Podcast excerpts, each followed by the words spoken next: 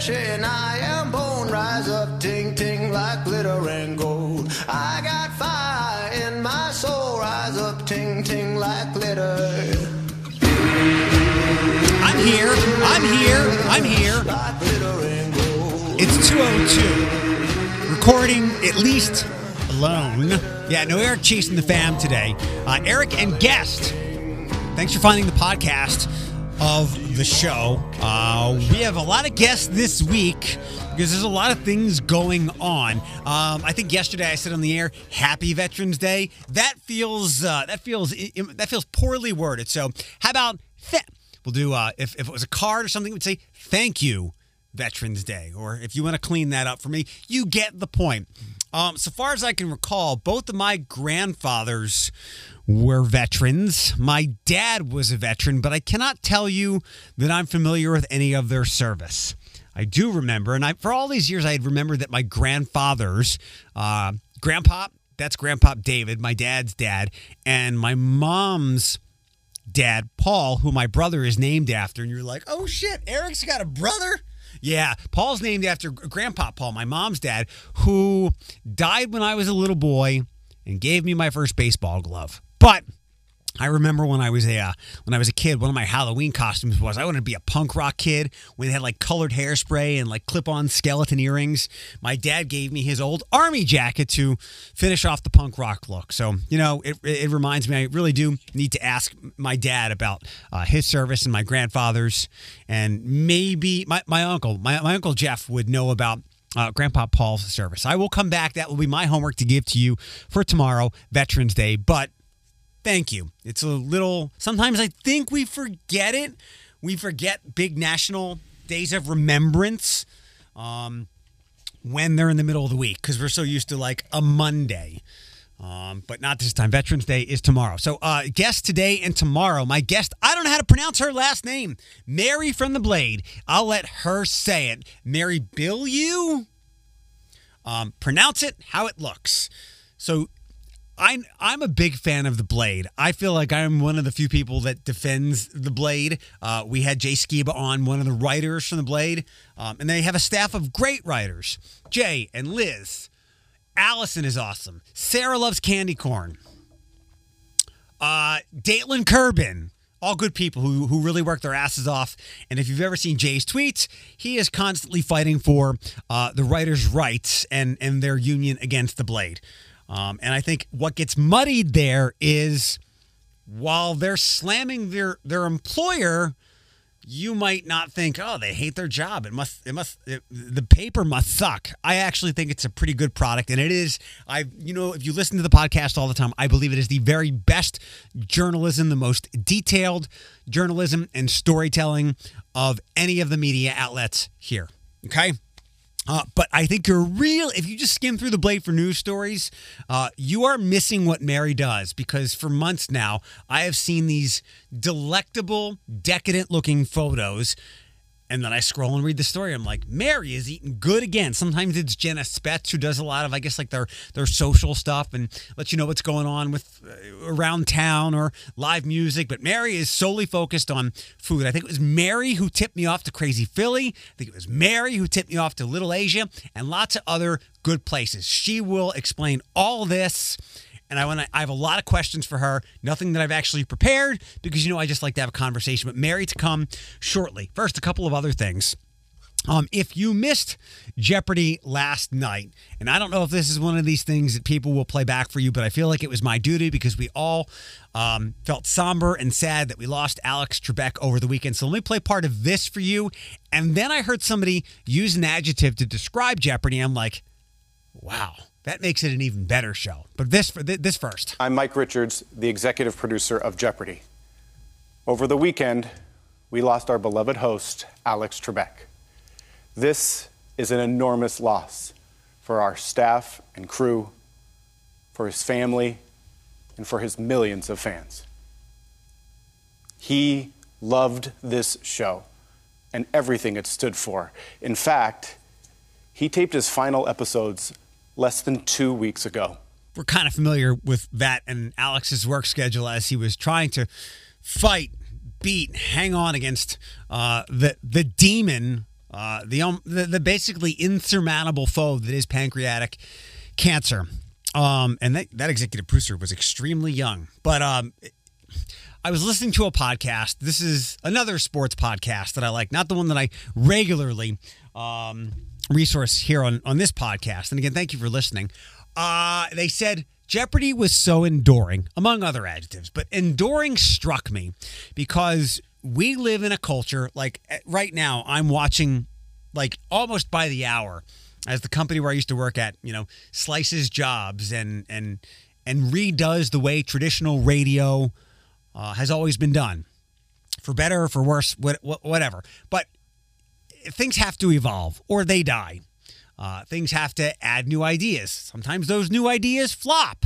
Sometimes those new ideas thrive. For one example, um, McDonald's has been kind of late to the game. I think it was the Incredible Whopper at Burger King uh, of the first plant based options. They were the first uh, fast food joint to, to drop that. Well, now, like two years later, we've got the McPlant coming to McDonald's. You've got to you've got to change. You've got to evolve. You've got to evolve. You've got to innovate. You've got to experiment. You've got to do all of these things. And McDonald's has done all of those. And that's why they're still arguably the biggest brand in casual and fast food. Um, they've lost market share because there's a lot other quality products, but nobody tops McDonald's because they have been the best for all these years with, again, innovating, experimenting, trial and error, and all these things. Uh, they've done things that haven't worked, but we forget about those because they've done so many things that are good. Um, in any any brand, any business, any person. You've got to do all those things or you will fall behind. And as I watch a lot of my friends and, and people that I know through people losing their jobs now, I hope that I have done enough to to keep my job. I hope I have extended my brand enough. I hope I have I have adapted to enough things so that I can continue to be relevant and continue to do this and work for Cumulus. Um, and hopefully, this will be my last job like my last job is in I will retire from this job in 15 years. That's very unlikely, but I hope that I'm doing the best that I can. So uh, we've established here that you've got to innovate, you've got to experiment, you've got to you've got to evolve. When it comes to game shows, there was Prices Right. They were always adding new games, and I guess Drew Carey now. How long has he been the host? And look, you never want to be the guy after the guy, but Drew Carey has has made it work. He's made it his own. Uh, there are people now who get sick and stay home from school, and Drew Carey is the only host they know for Price is Right. Uh, Wheel of Fortune has changed over the years. I remember the change that I remember the change that, that struck me was everybody always used to go with R S T L N E, and then they're just like, "Here, you're getting these letters. Now pick a couple of more." Um, Wheel of Fortune has changed over the years. The Price is Right has changed over the years. Other things that have been around for a long, long time, I guess Survivor has changed and evolved over the years. That's why they are still powerful brands in our mind. Jeopardy was so simple, so straightforward, so easy to grasp. There were three things and and so far as I can remember, as watching Jeopardy, and I was Jeopardy, and I was never a diehard, but I certainly liked the show. I don't think they've ever changed, and if they have changed anything, it hasn't been all that memorable. It's been three things: answers, questions, Alex Trebek, and my favorite Trebek videos were always the ones when he was sneakily condescending to people, which you uh you might know a certain podcast host who can pull that off every now and then. Um, but when he would dabble away from just doing questions and answers and inject a little bit of his personality, it was snarky, sometimes condescending, but it was always so smart and articulate. And I saw other people say that Alex Trebek made them want to read and speak better. And I guess in a little way, he did that with me. But for all the decades of Jeopardy's success, how did it evolve? Am I missing anything? If I am, let me know. If if there's a change, it, they couldn't have been big ones. Answers, questions, Alex Trebek. I forget what the actual names of these were, but uh, first first round Jeopardy, and then the second round of Jeopardy, and then final Jeopardy, and then there were the daily doubles. Maybe they added a daily double over a year, but so little change in evolution. Do you know how good. How, so how do you accomplish this? I, I didn't plan to take this in that direction, but I'll try to give you what I know. You are my my marketing mind. You are so good at what you aim to do. You find a way to please everybody. Let me think of a good example. Let me think of a good example. I'll go back to McDonald's, I guess. McDonald's has tried a lot of other things over the years. Um, salads. I guess they're getting into a McFried sandwich. There's the fish sandwich. There's the rib. So they sprinkle all these things up. What does McDonald's do? Like, what is McDonald's known for? Burgers. You know what? I don't know how it is. I haven't had it in a long time, but they do burgers really, really well.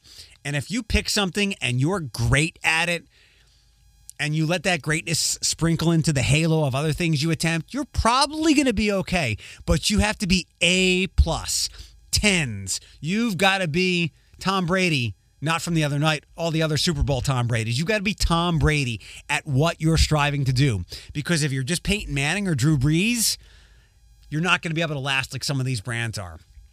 Um, I'll use another sports analogy. Like if all you do is hit home runs and you hit more home runs than anybody else, or all you do is what you're great at hitting three pointers. But if you start missing a couple of threes and you can't rebound and you're not very fast and you don't play good defense, or if you're the home run hitter and some of those home runs taper off and you're not a good fielder, that's when those mega colossal brands who do one or two things really well begin to tumble.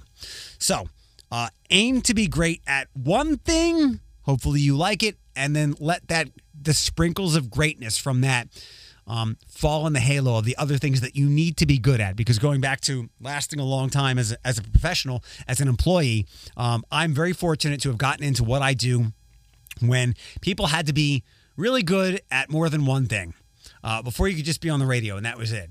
Um, but as I got in, it was I wanted to know how to schedule the music logs. I wanted to know how to write things in between the songs and how to do the politics of how things got from an envelope or uh, an MP3 to a big hit radio song, um, and so many other things. So I'm very fortunate and thankful and grateful that I was able to learn to be as as good as possible at all things possible under my nose, and that I think has been the key to my longevity.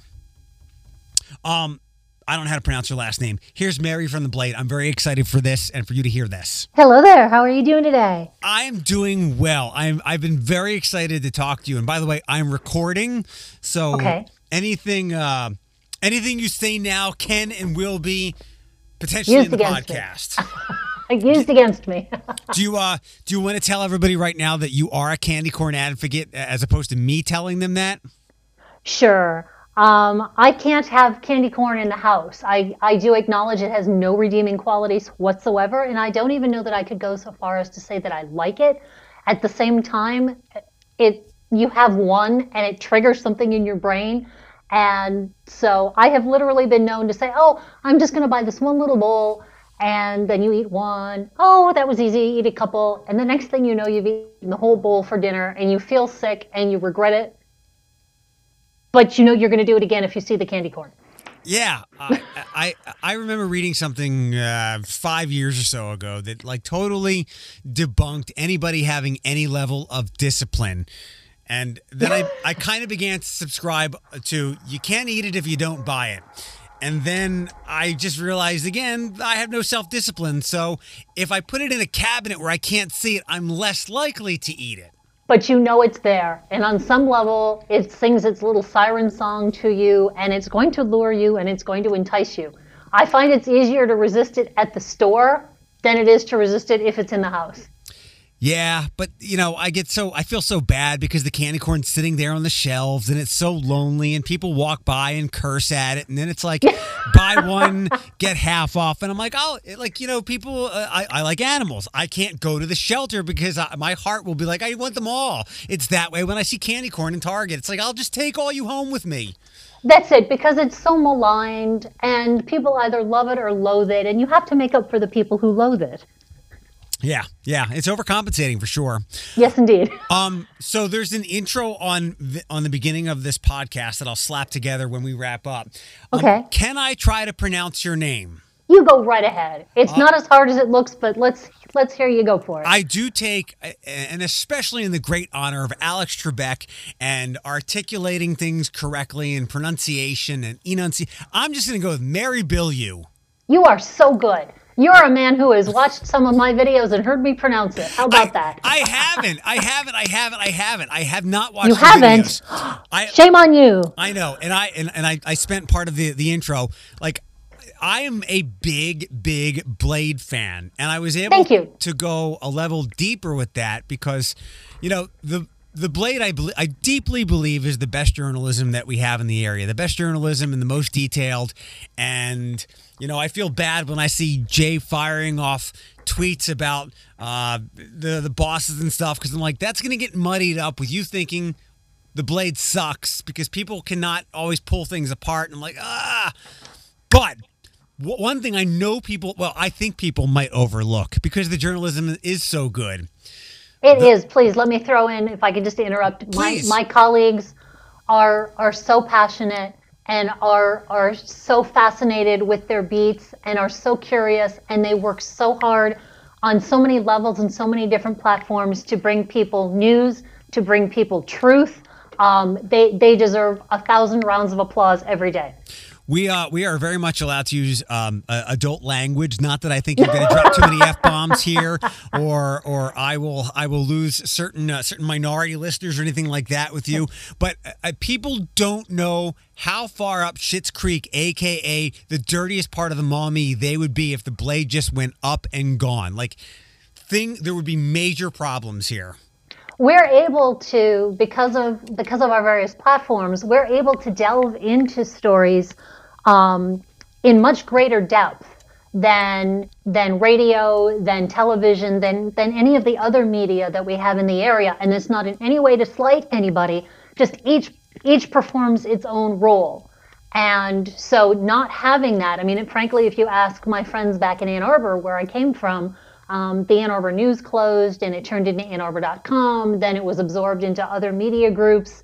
And so now it's back to being the Ann Arbor News. But people joke that, that they have to go to Detroit, for example, Detroit stations or papers to get news.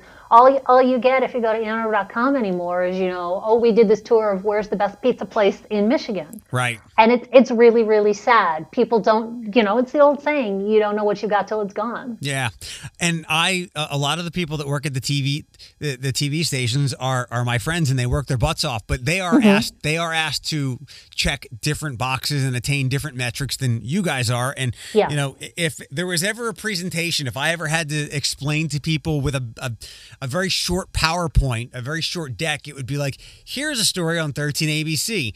It's 110 words. Here's the same story on the blade. It's 800 words. Who do you think Yeah. put in more work to give you more details about the story? And again, you're right. That's no slight on 13 or, or WTOL or even NBC. They're just asked to do things differently.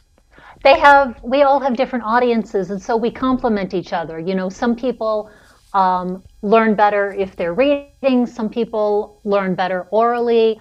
Um, different people have different um, structures in their day time frames and such. You know somebody may need to catch up with the news. Just listening to the car radio in the morning on the way to work somebody else may have time to sort of sit and linger over a second cup of coffee and read a more in-depth story so we all we all work together is really the way i see it Yeah, yeah, we're we're all uh, all of us legacy media. We we are in this together, and I'm I'm glad that everybody treats it that way. Um, everybody looks out for one another across the media landscape here. Oh yeah, there was a great picture uh, a couple of months ago, and I forget what the assignment was because it, it wasn't mine. It may have been out at Government Center, and and so the the different television stations had sent women who were going to be reporting, I women who were about. the the were operating the cameras. The Blade had sent women to cover the story as and as a photographer and videographer. And instead of all sort of acting like they were fighting for the same story and see who was going to get it first, they took a picture of these dozen amazing women all doing their jobs, all working hard to bring the news. It was amazing. I vividly remember that picture, and you're you're so right because it wasn't just it was everybody working on those stories, and it wasn't just the writers; it was photogs and everybody else. So that that was Yep. awesome and brilliant. All right, let's let's dive into this. So my my long-winded point there was the journalism in the Blade is great, but so I I use the Blade Newsslide app every day, and I always get stuck, and this is why I can't believe it's taken me so long to ask you. I always get stuck when there is some delectable-looking food porn picture, and I go down the rabbit hole, and I'm like, oh my god, and I can't I can't I, I maybe Sarah or whoever over there told you what an interview with me is like. I ask, I, I, have, I have a couple of questions, but I usually just like to have a conversation, and I like to throw my opinions at you. But the well, stuff, I've listened, so so I knew going in. But that's the best way to do it. Like I really don't like phone interviews. Um, or like you know if you're if you're doing direct messages if you're just trying to get a couple of quotes or something I want to, and of course it's hard these these days. We all know. Um, I like to go to somebody's home or their place of business or whatever, and just start talking because you get them in their environment, and that prompts different questions than just here are the top five things I need to know so I can write my story. It's Yeah. a whole different thing. So Yeah. I like I like your style. That's the same style I, have. I'm, and that's why you know it's like uh, doing radio as I've done it. i i i learned quickly that all right, we've got about like um, 15 yards from the green room, air quotes, to the studio for me to figure out if this person is going to be a jackass or not, or we're going to have a bl- a great interview. So we're going to be good. I in fact, my only concern was that you and I were going to talk for like 90 minutes and just keep going. And every now I and then, that. um, I might have to stop and do a quick traffic report because I'm on the air at the same time we're doing this. But Okay. the, the even long, the even longer, like this is a hurricane now. The pictures for your stories suck me in, and then I find out about. I thought I knew places when they pop up, but you have turned me on to so many cool places, and the two that jump out to me, at Mm-hmm. least in the last handful of months, because you could tell me these places and I will rem- remember the stories, but there's just been so many. I think Yeah. you or and some credit to Jenna too, because Jenna does some food, Jenna spats and some lifestyle things. But Crazy Philly, Oh yes, yes. Well, first, before before we go any further, um, when you're talking about the cheap eats as opposed to the Wednesday recipe stories, Mm-hmm. cheap eats, those the the food porn.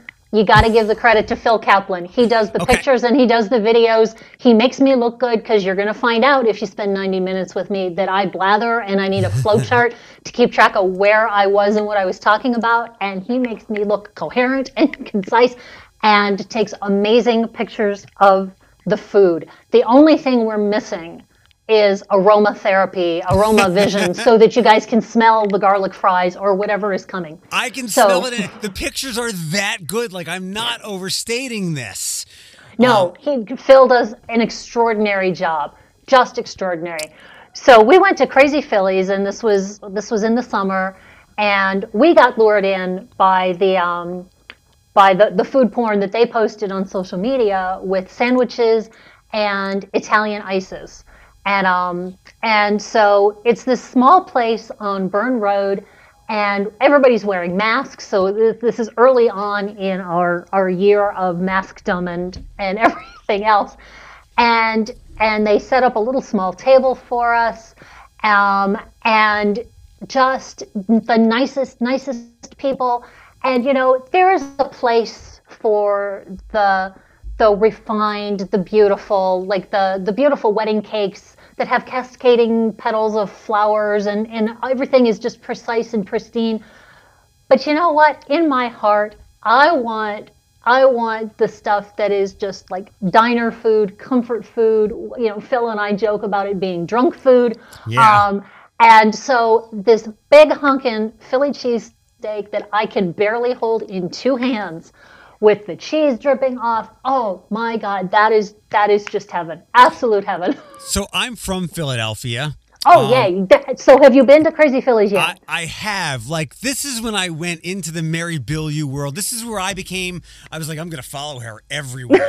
like, that's when you sold me because I'm like, all right, Mary's playing in my ballpark now. Let me see Yeah. if we sync up. And I do remember the the table that they gave you because when I went in there, there weren't there weren't any tables. So you got the you got the chop house. I got the VIP treatment. Yes. um, it- I too went shortly after that that story hit, so they were a little little clunky in there, but just getting going and all the the protocols. Um, but being from Philadelphia, I love this stuff. Um, I'm always looking for something that's from back home. We have Mr. Spots. You know about Mr. Spots, right? Yes, indeed. Okay, so Mr. Spots, they have like sandwiches named after where I grew up, and they they do get the bread right. I think they get the Amoroso rolls um, flown in here somehow. But so I got the crazy Philly, got the standard stuff, and I call it water ice or my You know, I was going to say that that that was that was a key thing that they knew that term. And if you want to say it right, it's water ice. That would be my bad Okay. Philly accent. And, and I saw the uh, Mustache Mike's uh, food truck out a couple of summers ago. And I grew up working and going. I, I, I went to and worked at a place called Rita's Water Ice. Big on the East ice. Coast. Water ice, yes. I would explain it. It's in between like Italian ice and a slushy. And I, when I got, when I saw uh, Mustache Mike's out at different uh, food truck festivals, I always grabbed it. The orange and vanilla was delicious. I'm like, this is better than Rita's. So the fact that they were together, I was delighted. But long story short, the bread was fine, but the meat that they used was just like having it back home, and and it definitely passes with high marks. Oh, see, that's that's critical. That somebody who's from there who knows what you're looking for, and you found what you were looking for. Where's you two when you need them? I guess. Yeah, and I, I, I forget oh. the gentleman's name, but I, I was like, "So where are you from?" He's like, "Philadelphia." I'm like, "No, no, no, no. Where are you from?" He's like, "Oh, I'm from outside of Philly, Chester." I'm like, "Delaware County. I know it well." So they, they were good people, and my only hope was that they were able to shake off any rust of getting going and and thrive and survive because that is a good spot over there. It is. There's a lot of traffic over there. Yeah. Do you uh you want to hop across the street because I tried another place last week over Tell there. me. Little me. tell tell me your thoughts because I can't remember what you wrote. Little Asia. Oh my gosh, Little Asia is so so good. It's this. It, it you know it used to be a, a Sichuan restaurant, and now it's got new ownership, and and so Wei Wen, the owner, wants to to make it not just Chinese and not just regional Chinese, but she really wants to expand to um, to more of a fusion food and to represent different areas. So to listen to her talk, she's so sweet. She's just lovely. Anybody who goes in there needs to just sit and talk with her. She's so knowledgeable and she just she loves this food and this is this is her comfort food. Like she told me that fried rice is is her comfort food. And and she wanted us to try like everything on the menu. And you know, of course, we always want to try everything on the menu, but you got to, you know, focus focus focus. So we always pick 3 items. So we got the the special roast duck, and we had had to order that a day ahead, so they had time to to to prepare it. We got um, oh, I'm not going to remember it now. We got angry chicken that had lots of peppers. It was nowhere near as spicy as I expected. What was spicy was the noodles, but oh my gosh, they were hand pulled. And Phil went in the kitchen and he got video of the chef pulling the noodles, and it's such an art. You like it's it's entrancing. You want to just keep watching. And they were they were chewy, um, not gummy, and there was this amazing spice level. Not like oh my god, sear your lips off, but just oh my god, my taste buds are all awake and excited and doing a little happy dance. So so good. I'm still craving those noodles. I have to get back there.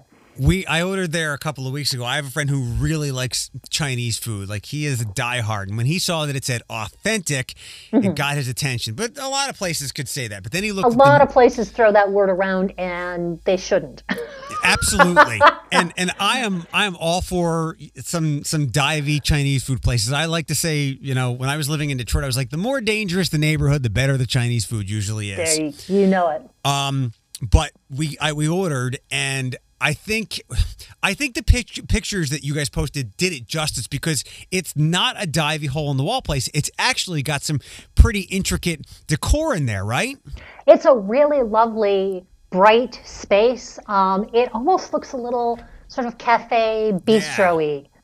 Um, so it's very it's very inviting. Um, you know, Wei Wen had said she wants it to be sort of your neighborhood place where you would sit and have some tea, and and you know when you're done with lunch that you could just loiter there and hang out there. She really wants it to be inviting, and it's a, just a bright, friendly place. It's not like you say, it's not what you expect. But did you see the mural, the God of War, on the side?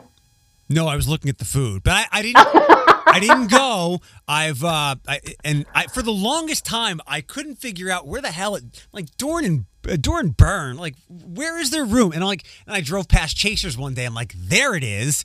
And I saw the pendant lighting in there. I'm like, okay, th- this is not a divey place. So that Friday, I ordered from them, and the noodles were as like I encourage everybody to get get the noodles or get the duck. Uh, yes. But the noodles, it's not your traditional lo mein noodles. The noodles No. were thick and robust and delicious. I got the Chinese pancakes, which is hard to find. Yes. D- doughy and delicious, but I gotta go because I want the full experience, and I want someone who's not named Greg to bring me something in styrofoam. I gotta do the full experience. Well, they're they're so lovely there. They're they're willing to talk you through the menu um, and explain things to you. So so I encourage people, you know, wherever you're going, you you shouldn't just read the menu and presume. If you have a question, ask the question. And you know, maybe part of your determination of whether this is a restaurant for you is, you know, do do the people you know, are are people knowledgeable about the food? Can they answer your questions? Can they guide you so that you have a, a maximum enjoyable experience? Because that's really what you want. Yeah. So I'll let you in on a secret. Um, our next Cheap Eats, which is going up on Wednesday the 11th, we went to the Jerk Jollof and Barbecue Truck. Oh my gosh. Oh my god, the food was so good. But this is this is food that's not usually seen. Like Caribbean food seems to be having a moment. There's a couple of restaurants that are just opening that are Jamaican. So you get some Jamaican food, some broader Caribbean food, but then they also serve like the jollof rice and food from West particularly West Africa, also East Africa. And and Joe Dennis, the owner of the truck, was talking to us about about some of the weekend specials and they serve different kinds of stews with fufu. And I said, "Are you going to teach people how to eat, how to eat the fufu, where you roll it into a ball and you sort of, you know, you pick up the stew with it?" And he he laughed and he said, "Absolutely," because he wants people to to try the food, to enjoy the food. And if he just gives you this bowl of what looks sort of like you know polenta or or grits, and he gives you a bowl of stew, and you don't know how the two combine, he he's not he's not serving the food. You Right. know, he's not serving the customer. So so by all means, talk to people and and find out, especially if you're going to a place where you're not familiar with the cuisine. Learn all you can. I mean, that's the beauty of of what I do is I get to learn about history. I get to learn about religions. I get to learn about culture. I get to learn about people through their food. and eat a lot better than what Sarah Elms is getting at council meetings to eat. um, wait, I've, I have some rapid fire questions with that. What was the name of the truck again? The jerk, jollof, and barbecue truck. Okay, If you follow them on Facebook, they'll tell you where they are. I will track them down because that's a Please food do. that I've wanted for a long time. My next question with all that stuff is: Is the Jamaican place on that same corner, Dorr and Byrne? Is that place any good? You know, I hate to say it, but I've not had a chance Okay. to try that. I know that our bill of fare gave it a good review, but I I can't speak to it personally. You know, and I and I have to qualify this. A lot of times people think that I do bill of fare, that I do the restaurant reviews, and I have nothing to do with that. Um, but beyond that, I do so much cooking. Like you'll find me at Kroger more likely, or at some grocery store before you'll find me at a restaurant. Um, I cook, I bake because I do the recipe pages on Wednesdays, and I also do dinner for one recipes on the first Sunday of each month. So I do a lot more cooking and baking.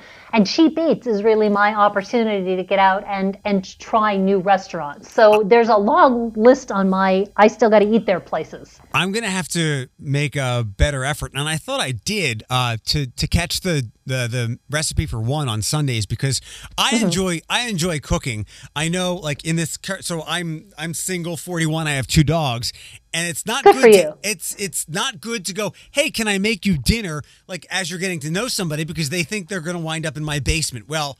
That's not going to happen, but I would rather. I like cooking. I can make it a social experience. Sit down, play with the dogs. I like cooking because I don't often do it for my. I don't get too creative with myself because I don't like leftovers. But if you've got You some, don't. Oh, see, leftovers are fabulous because first of all, if you liked it the first time, you should like it again. But leftovers can also be transformed.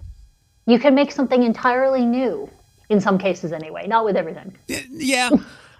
I, make a lot of chicken stuff and, and, and meats and stuff, and it's just I like it when it's fresh and warm and not nuked in the microwave. But I, I do know what you're No, saying. don't nuke your food. I know, I know. I, I'm I'm gonna look forward to the to the Sunday ones now. Um, let's uh, can we talk pizza? Certainly. Give me your your just general gist of pizza in the area, places you like, recipes that you've done at home. Well, I can I can speak at length about all of the above. I have done some pizza stories. Um, was it last fall? Oh my goodness, it's been so long, and we this whole year has just been such a such a blur. Um, we did uh, Phil and Rob Garcia and I all got together and we did something called Pizza Club, where we went all over town eating pizza and rating the pizzas. Um, and that was a huge interactive project, and we had readers voting on that. Um, but we've had new places that have opened since then, so my my opinions have changed. Uh, let since there's a lot of them, let's let's do like uh, 15 seconds on on on what on the ones from last fall, and then update me where we are now. Okay. Well, first I have to qualify you know you grew up in Philly, so you have a certain notion of pizza.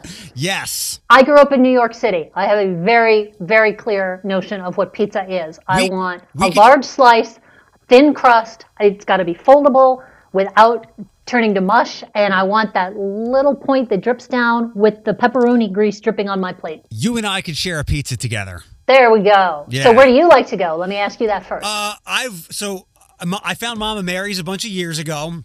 Mm-hmm. And uh, I know those guys are from kind of like uh, they're down down the shore, like Atlantic City area, New Jersey Beach area, and they brought that that uh, that style. So Yeah. they're a so- they're a very very solid East Coast pizza, and they're good guys. They they closed one of their shops, but they they're they're near me on airport. So that's a good solid pizza. It's big. It's missing some of the things that you wanted checked off. So if I had to if I had to say, Mary, you and I are going to go get a pizza that we can both love. I haven't had Big Slice yet, and I've heard really good things. But if Okay. without, without knowing, I'd say we're going to go to Stubborn Brother. Stubborn Brother has had my heart since before they opened because I went in with John Chavez, one of our business writers, um, for some preview stories. And he was there to do the actual story, and I was more there just to say, hey, you know, is there something down the road that I might be able to cover just because, you know, talking about pizza is fun. Um, and and I talked with with John Mancy about it, and he was telling me that he had you know been eating pizza all over the Northeast, specifically in New York, and when he mentioned that he was going not just for New York pizza, but he was going for John's Pizza, and he specifically said John's in the Village as opposed to the one that's up in the mid 60s. And I'm like, the man knows what he's talking about. And do you know they have a New York City water filter so you can get the proper water for making that dough? That that's always been that's always been the rub for any place that does Philly this East Coast that you can try to replicate it, but with the water is what makes the the, the bread and the Amoroso rolls in hoagie rolls and cheesesteaks taste that way. It like I remember as I got older, um, people started using water filtration systems and Brita pitchers. I'm like, let me tell you something.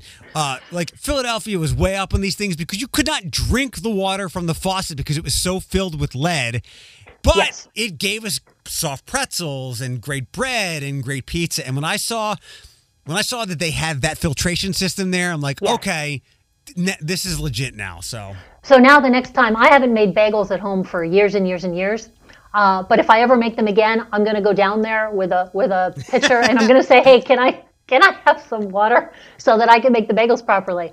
Um, now, since then, uh, Rob Campbell has opened uh, Rob's Side Hustle Pizza Truck. We covered that in Cheap Eats. Oh my God! If you want some food porn, you got to look that one up. The shots that Phil got of that pizza bubbling in the wood-fired oven. Oh my God. Oh my God. Um, so Rob does more of a New Haven style, so it's got a lot of the same characteristics. It's got the thin crust, uh, the yeasted crust, as opposed to the sort of flat crackery crust that that is popular in this area. You can do the foldable slice. He's got really creative toppings, uh, but it's got it's got more bubble and more chew to it. And Rob's Pizza, you get that fresh out of the oven. Don't even waste your time taking it home. Just pull up a chair and eat that pizza, and you will fall in love.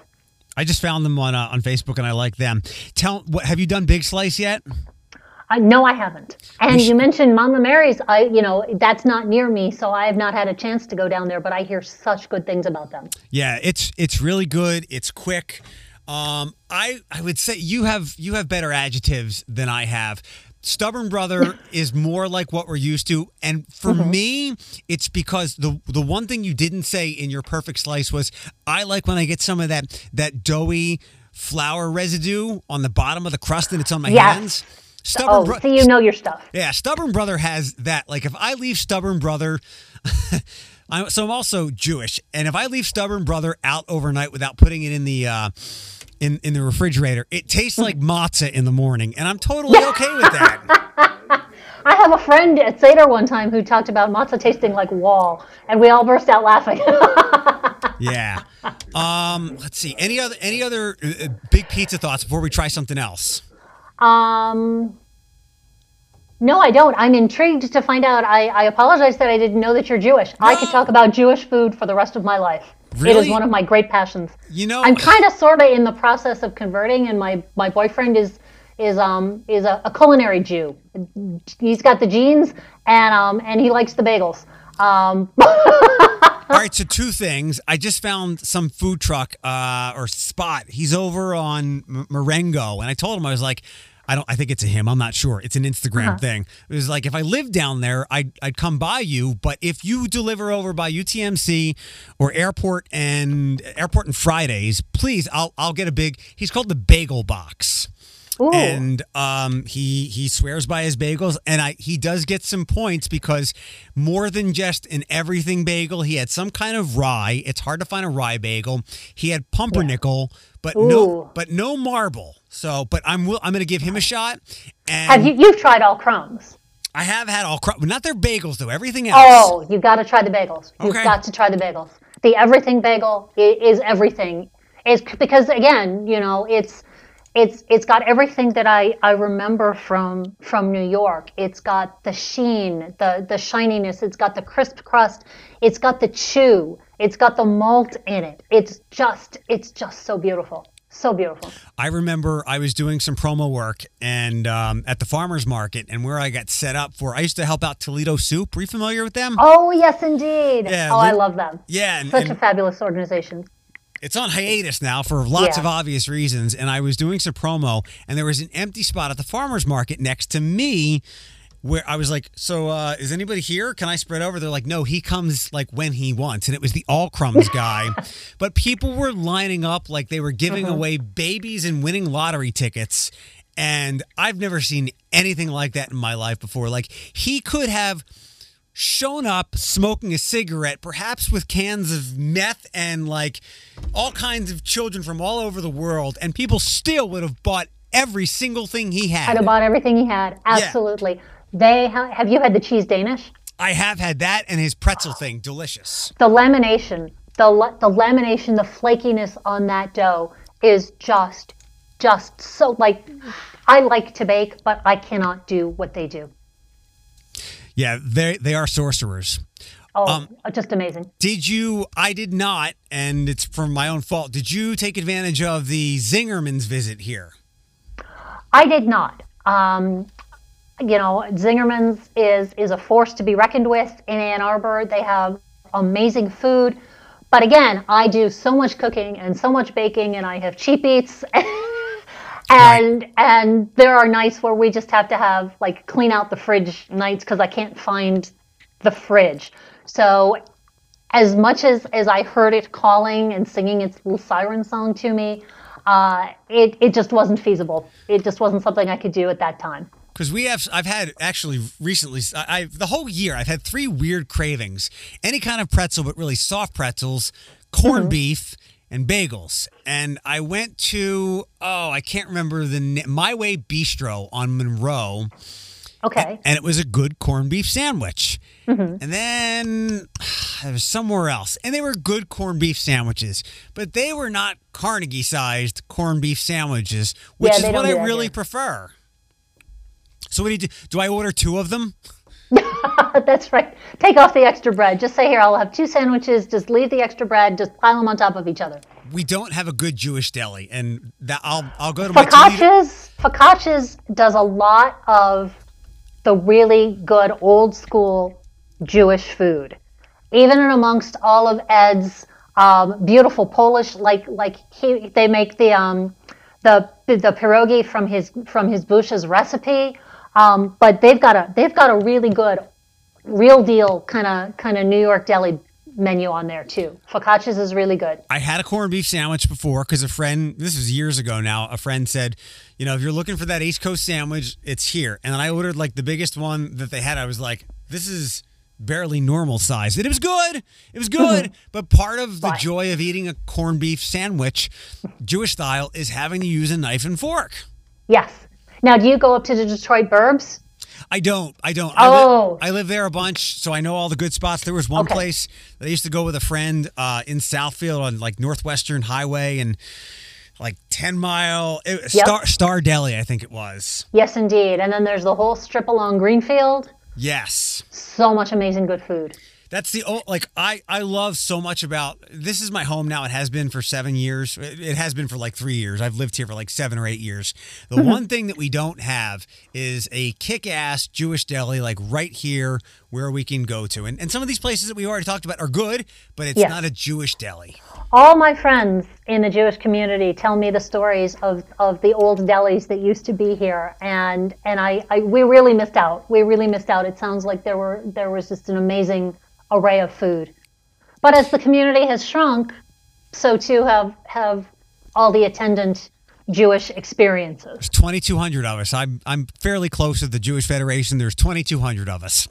Now, Federation has been doing an extraordinary job all year with the book festival. Yes. And with um, with the, the the programs and giveaways. So they've got the Hanukkah giving giveaway coming up, uh, where you get to to pick up a little goodie package, whether you're going to be making challah for the high holidays, um, soup mixes, whatever it is. The, you, for each holiday, they are doing an, a, just a tremendous job of keeping people um, connected culturally. It's a chance to drive up and see my friends. I've been absolutely loving it. They've been just just it's just been heartwarming. Who are your friends? Oh my god, I could I could name a thousand. Oh, okay. Because Well, I at, at all the at all the shuls at, at Federation, I know them all. I know everybody. um They've been wonderful to me. They've been so. But then I have to say, truly, you know, I say that the, the Federation and the Jewish community, the the the Greek community, uh, the Lebanese community, so many so many people in Northwest Ohio have have welcomed me literally into their hearts, into their homes. Um, shared stories with me. I mean, I went to go learn how to make some of the Lebanese pastries at St. George's Cathedral on Woodley, one of my first years here. And my my life has not been my own in recent years as we've taken on new projects. But I was making these these cookies where you fill them with I forget if it was dates or walnuts that day, and you crimp the edges, but then you use pinchers to to make distinctive markings on the tops of the cookies. And there was a woman, she was 95 years old, and she had this little baggie with a set of pinchers in it of different sizes. And she let me borrow them so that she could show me how to do them. Her late husband had made those, and she shared those with me so I could learn to make the cookies. I'm going to tear up even as I tell you the story. I mean, just people have been so wonderful to me here. Yeah, So when you say that Toledo is home, it, it absolutely is. when did you when did you arrive here? Um, that horrendous winter of 2014 Oh, set records it. for low temperatures and in high piles of snow. I, I that was my second winter here, and I remember it was the, the last one of those that we had in March sometime. And so I, I lived in St. Clair Village, so my the other side of my bedroom was Home Slice's bar. okay, yes. Um, and I worked at iHeart then across the street. There was one morning this last storm, and I'm like, you got to be shitting me. It was windy. I couldn't see anything, and people laugh, but I was like, I really couldn't get across the street. I was fighting the wind and the snow, and I just couldn't do it. Those were those were horrendous winters we had. Not it was not a warm welcome. It's a good thing that the people made up for it, right? Yeah, absolutely, yes. Um, I have two more questions that Yeah. I know I want to ask you food wise, and then we can do whatever. But to roll back to the uh, to the Jewish stuff, yes. you know about the secret with challah, right? I don't know what secret do you mean? That's how you got to make your French toast.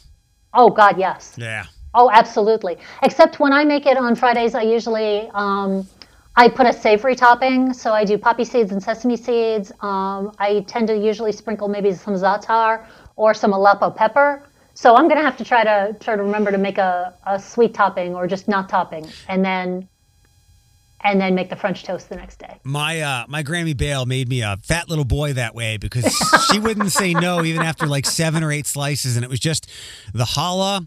However, she made the egg, which was probably a pound of butter and like sprinkles of, course. ci- sprinkles of cinnamon.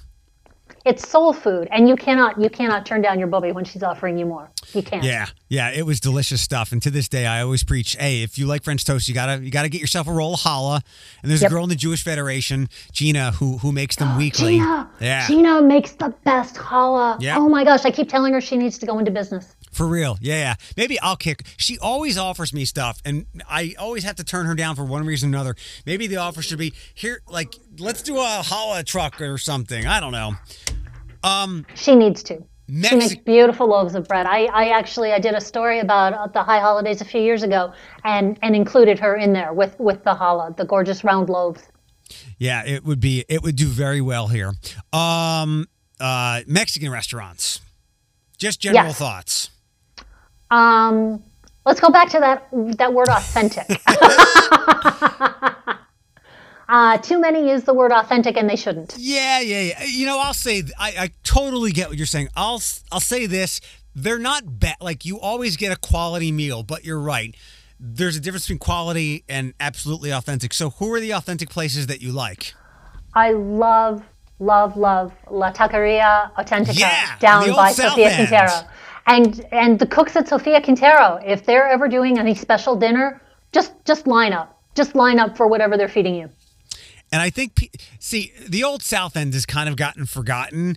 I don't know why, um, but I, I I did some things with Sofia Quintero a couple of years ago, and and Lindsay from Toledo Soup is the one who told me you got to go down Broadway, and there's Yep. this place that doesn't sell sell any alcohol, but it has delicious Mexican. I've not had it, but everyone who has told me about it has loved it, and people that are like, "Where's a good Mexican restaurant? Should I go to San Marcos?" I'm like, "No, go two go two blocks down on Broadway and go to La Taqueria." Now, I've had really good meals at, at San Marcos. In fact, the Bench family from Bench Farms um, invited me to lunch there.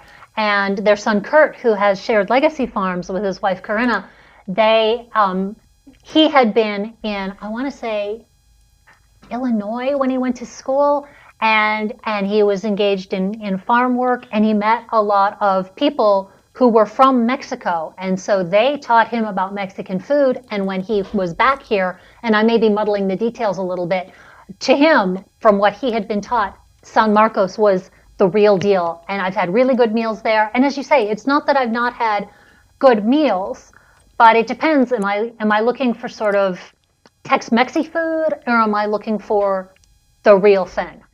Or and my face in a frozen margarita. Yeah. Um, I fell in love uh, with with Cocina de Carlos when Oh, yeah. I got it was like mango jerk chicken or mango jerk mango spi- spicy mango fajitas. Oh Mm-hmm. my! I was going to take my clothes off right then and there, and just you know, you can either crucify me or whatever. Best Mexican meal I've ever had. they are amazing and they are such wonderful, wonderful people. So I, you know, back in the day when we had events and I would go to events and there would be all these tasting tables like at Jam City to raise money for Food Yeah. for Thought. And, you know, some people would have a, a table with with something where you could just sort of grab it and go. And it was all wonderful. I mean, I, seriously, I have eaten so well at a lot of these events.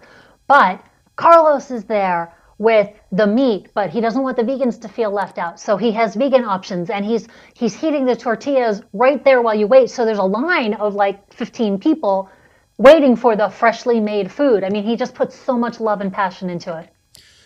Um, any other Mexican places you want to shout out before we move on to something else?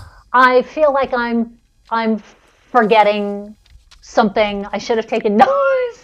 So apologies if I am neglecting anybody and hurting anybody's feelings, but I El, think. El Tipico? Oh, thank you, thank you. Oh, I would have, I would have, I would have just just had to commit harakiri or something if I had forgotten that. They have been doing what they do: family business, homegrown vegetables and herbs, uh, true food of love for more than 50 years. God love them. They are amazing, just amazing. Thank you for prompting my memory. You're I wel- would have felt so guilty. You're And you know. Catholic Jewish guilt, because you know the, the Catholic guilt for how you're raised and the Jewish guilt that you're adopting, and it's a really bad thing to get the double dose. The the Jewish cynicism and sarcasm that you'll get.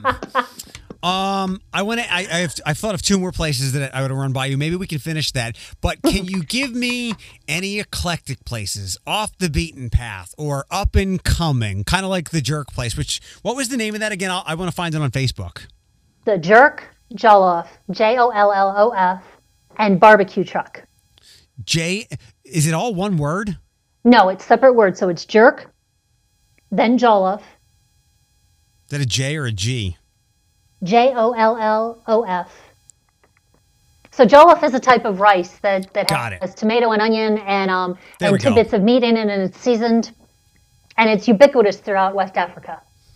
I've never been. I'd like I'd like to go for the I like trying as long as I don't hear anything about intestine, guts, or fish, I'll try almost anything. You don't like fish? I do not like fish. Is it an allergy or a dislike? Ah, it smelled bad in the kitchen when my mom made it when I was a kid. Flounder, salmon, and Gefilte fish. oh god, ugh, ugh. My dad likes chopped liver. Oh god, it's awful. So does my boyfriend. My Ah! boyfriend is Toledo's most famous picky eater. Loves chopped liver, Yeah, my thought- chicken livers. I, I thought my dad was gonna get. Do you know Robin Eisenberg? Oh God, yes.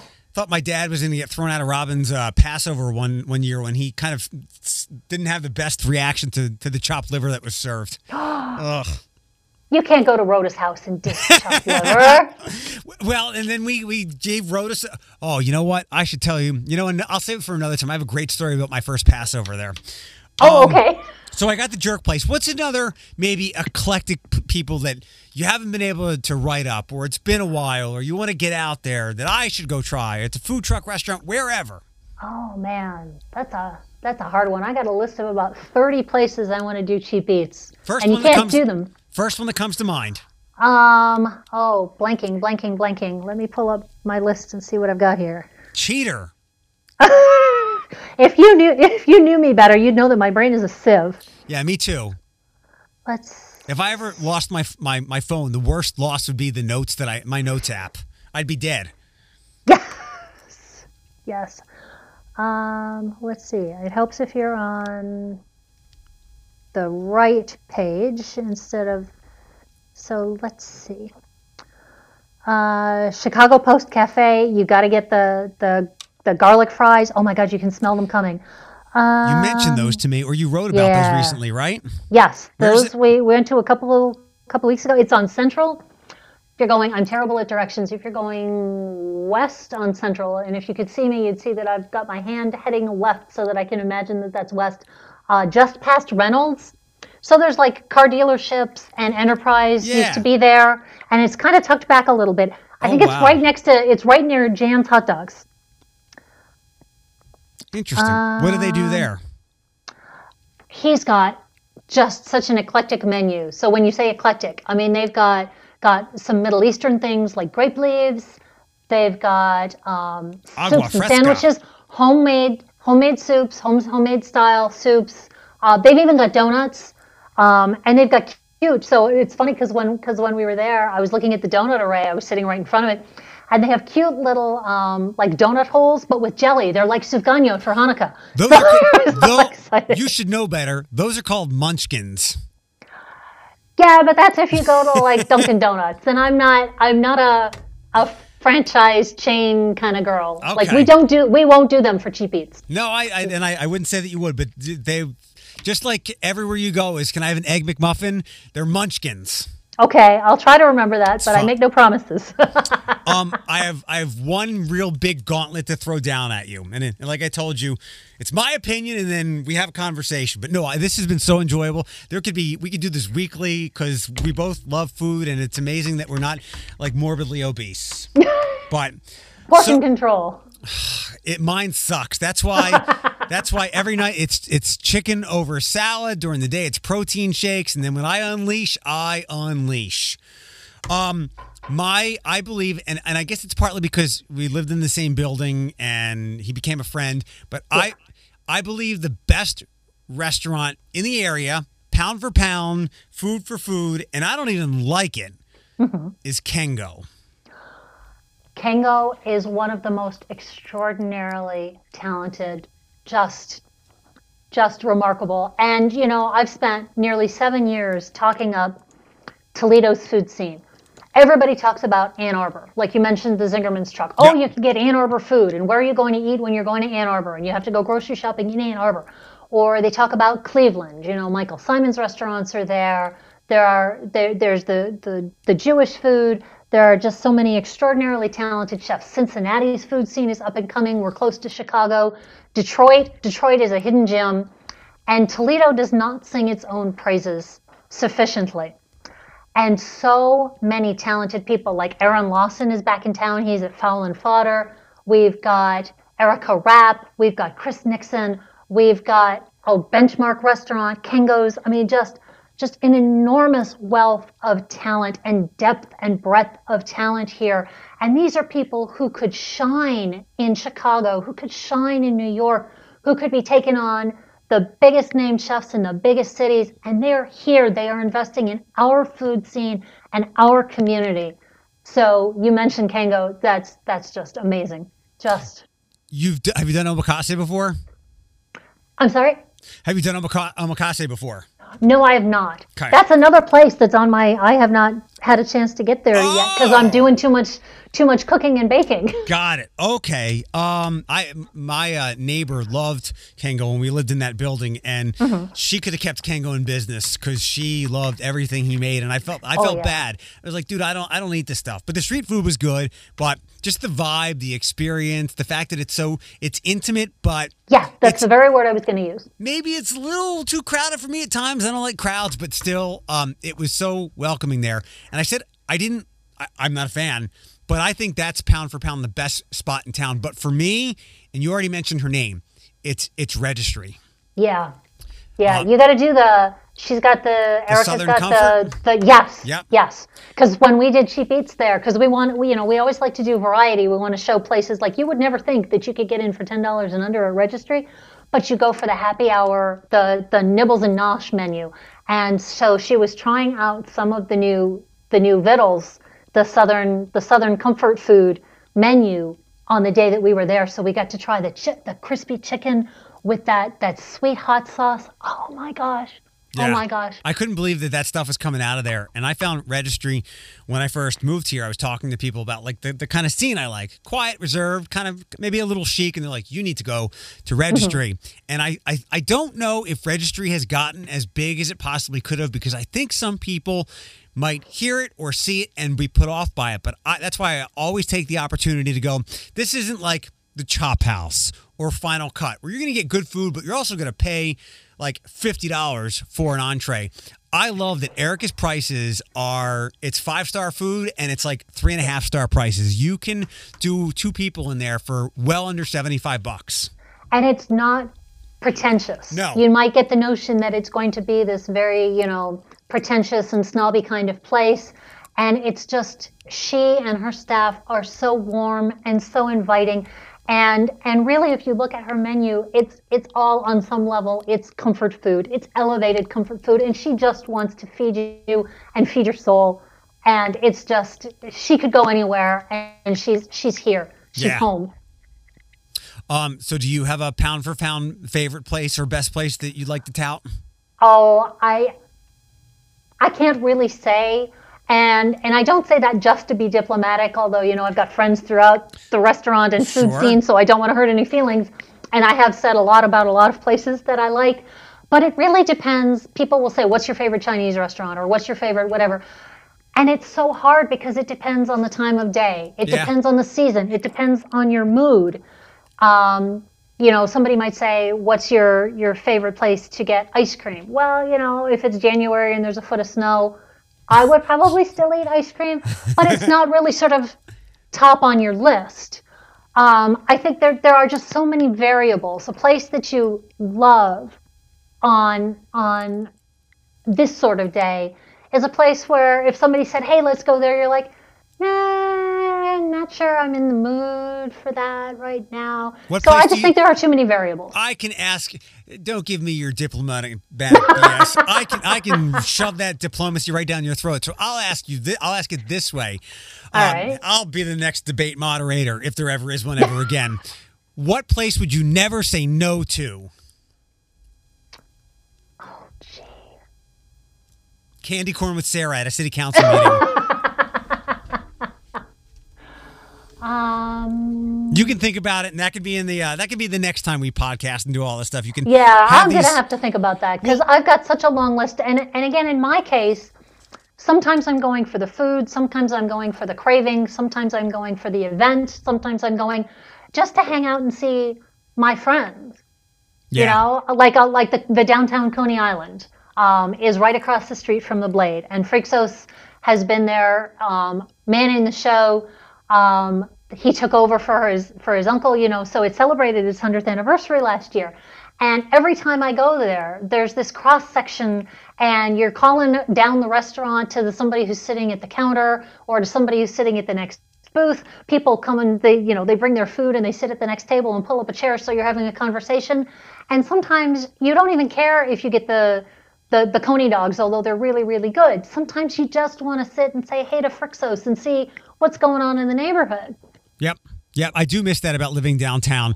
I, I like to say that I've I've traded uh, you know, all my cool local coffee shops and people saying, Hey, can you come over? And they're like, and I'm like, Where you at? They're like, at the pad patio at the dirty, but I've traded that for having a Target and unlimited Starbucks. But I did my time downtown and uh, the dogs like to chase squirrels where we live now. So Okay, well, it's all about the dogs. I've got cats. It's, all about the animals. It's all about the babies. you- you're not you're not wrong. And there's two people that I know that in the last couple weeks I've said I would throw you in front of a moving car if it meant saving even someone else's dog. And they're like, oh, that's a little violent. I'm like, yeah, I like I like dogs a lot, and you've probably made some poor decisions. And you follow We Rate Dogs and Bodega Cats, I'm sure. I do not. You have to. Is that a New York thing? Um, the Bodega Cats, I think, is you know because all the little all the little bodegas, all the little corner stores, they all have cats and they sleep on the on the on the crates and boxes and cash registers and whatnot. And then there's We Rate Dogs, uh, which Oh, I know which takes one. pictures. Okay, you got to know that one. You got to know that one. So. Um, so I'm not on Twitter a lot. Like I follow a lot of things. I don't participate a lot. And it's funny because you know you mentioned Sarah. It's it's only because I had to bring some treats into work one day, uh, share the wealth that I had at home, so we didn't eat it all. Um, and she mentioned that, that you had wanted to to to do this and have this conversation, but I couldn't look at Twitter. Right. So I miss out on Bodega Cats and We Rate Dogs and all the things that get me through my day. Those are the things that get me through my day uh, because I can't from Tuesday through Friday until I can watch Bake Off after it's aired across the pond on Tuesdays until Friday when it gets on Netflix. I can't go anywhere near Twitter because I follow everybody. So, Yeah. but those are two you have to follow. You have to you have to follow. I'll do the dogs. I'm not much of a cat person, and to be honest, like as much as I'm East Coast, I'm Philadelphia. I have Mm-hmm. my interest in New York is solely about watching SVU. um, this was as pleasurable as I hoped it would be. This has been so much fun. It's been an absolute joy. So when's it? Give give me the rundown for all your pieces and Blade News Slide in the paper. You can subscribe to the Blade. What's the rundown for for your work? First of all, please subscribe to the Blade. We we need your support. Um, you you have no idea how much hard work, how much important news, how much how much relevant content you are missing if you're not subscribing. Yeah. Um, so you can go to you get the print paper. There's ToledoBlade.com 24/7. There's Newsslide, our free app. Uh, so you don't have to miss stories if money is an issue, and I know money can be an issue. Uh, download the free app, and you'll you'll still get the stories. Uh, we have the e-blade. Uh, every day it's like reading the newspaper, but on the screen it's virtual. So there's there's all of these different ways to not miss out on us. Yep. So then I do the Wednesday food pages. So I do a, a big recipe feature each Wednesday, and I have a column. Sometimes I do second stories, particularly at the holidays when there's so much food news going on. On Sundays, sometimes I do morsels, which is little tidbits of, of food information, like don't forget the Zingerman's truck is coming, or this church is doing a drive through fish fry. We want to support them. Um, sometimes it's a pantry recipe. A lot of events have not been kicking back in to the extent that we would like. So, so if we don't have enough events to fill out a morsels column, I'll give you a pantry recipe. And then on the first Sunday of each month, we do dinner for one, which I'm hoping is really extra relevant this year as people are staying away from their extended families and their friends and they're cooking maybe more for themselves or just for, you know, one or two people. But you know, the thing I always like to tell people with dinner for one is if you cook for yourself, you're not wasting your time. Yeah, it may be easier to pick something up at the store, to nuke a pizza, to do whatever, but you can make it the way you want it. You Yeah. can make it exactly the way you like it. Yeah, and I, I think you might maybe you'll you you might have had some some inner conflict like I've had through all of this. We were telling people to go out and eat, but it's like I think I hit a point, and I I'd like to say that I was one of the first people to, to say this. Like, hold on, this is great. Like, yeah, we do need these restaurants, but we like you know let's not go out all the time. Stay within your budget because we are all living in an uncertain financial future. So, dinner for one or dinner for four, Yeah. make it at home. That's it. We're doing dinner for four for Thanksgiving because we know that, that people are going to be downsizing. And let's hear it, folks. Uh, you should be downsizing. Um, but also too, when you ask what other what other venues I have, I also have Cheap Eats, which goes up every other Wednesday. So we're going to have November 11th, then the 25th. I'm still trying to figure out what we're going to do for our pre-Thanksgiving. Uh, last year, uh, Cheap Eats went up on Christmas Day, so we went and had Chinese food at Golden Lily. Oh my gosh, it was so good. They're always so sweet. Uh, if you, well, you're probably not. Would you normally go home for the holidays this year? No. Okay. No, I'm. You, you'll you'll see in, in my column for the for the 11th that I talk about um, how my family does not put the fun in dysfunction. So I'm used to having the downsized holiday where there's only two or three of us. So I want people to know I, I understand that it's hard because I've had several years to to get used to this idea. Um, please know that I sympathize. Take the time to mourn it. You know, things have been very different this year.